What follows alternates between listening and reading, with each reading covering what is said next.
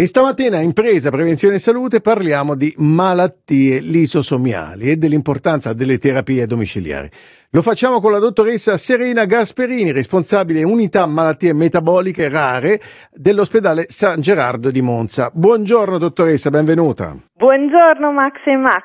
Allora, dottoressa Gasperini, eh, può spiegarci in modo semplice cosa sono le malattie lisosomiali? Sì, sono malattie molto rare che interessano un organello che è dentro le nostre cellule, appunto che si chiama lisosoma, che contiene tantissimi enzimi che metabolizzano, spezzettano le molecole più grandi e le smaltiscono che poi vengono eliminate con le urine dal nostro corpo.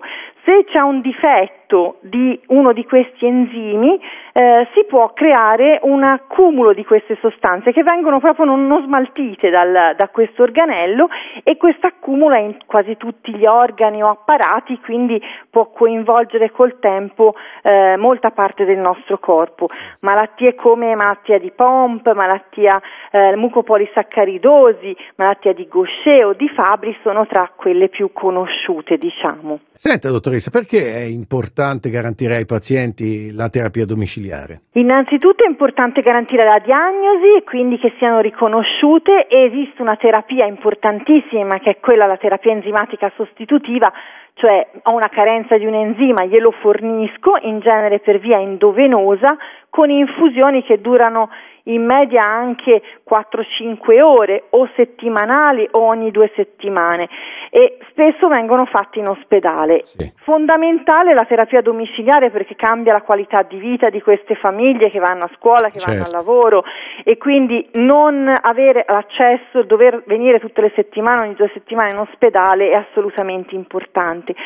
Noi speriamo perché la terapia domiciliare purtroppo non è accessibile eh, per tutte le malattie e eh, in tutta Italia. Noi speriamo che eh, a fronte anche della fine di una emergenza Covid questo possa durare anche eh, per i prossimi anni e che sia un po' sdoganato il fatto di poter fare e permettere a questi pazienti di fare la terapia a casa. È ce l'auguriamo, ce l'auguriamo, ce l'auguriamo tanto.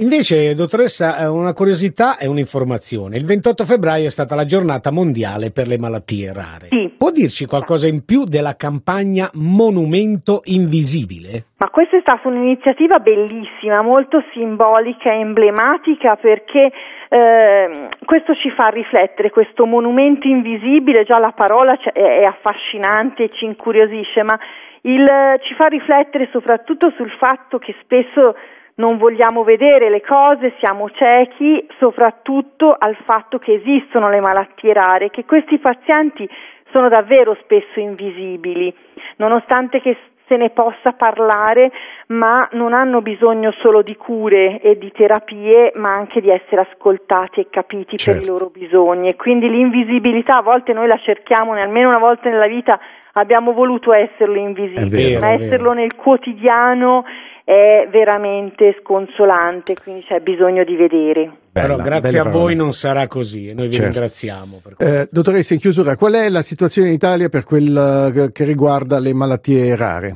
Le malattie rare sono tante in Italia, sono quasi 2 milioni stimati malati ah, rari e sono per lo più in età pediatrica, quindi ah. è una situazione di, di, alti numeri, quindi sono rare ma ta- tutte sono tante, quindi tutte insieme sono tante. Quindi nonostante eh, tutti i mezzi diagnostici che siamo a disposizione, lo screening neonatale esteso, comunque spesso c'è un ritardo diagnostico e un ritardo anche di presa in cura. Speriamo che eh, tutte queste statistiche, i numeri diminuiscano nel, col passare dei mesi e degli anni, che la ricerca faccia passi da gigante.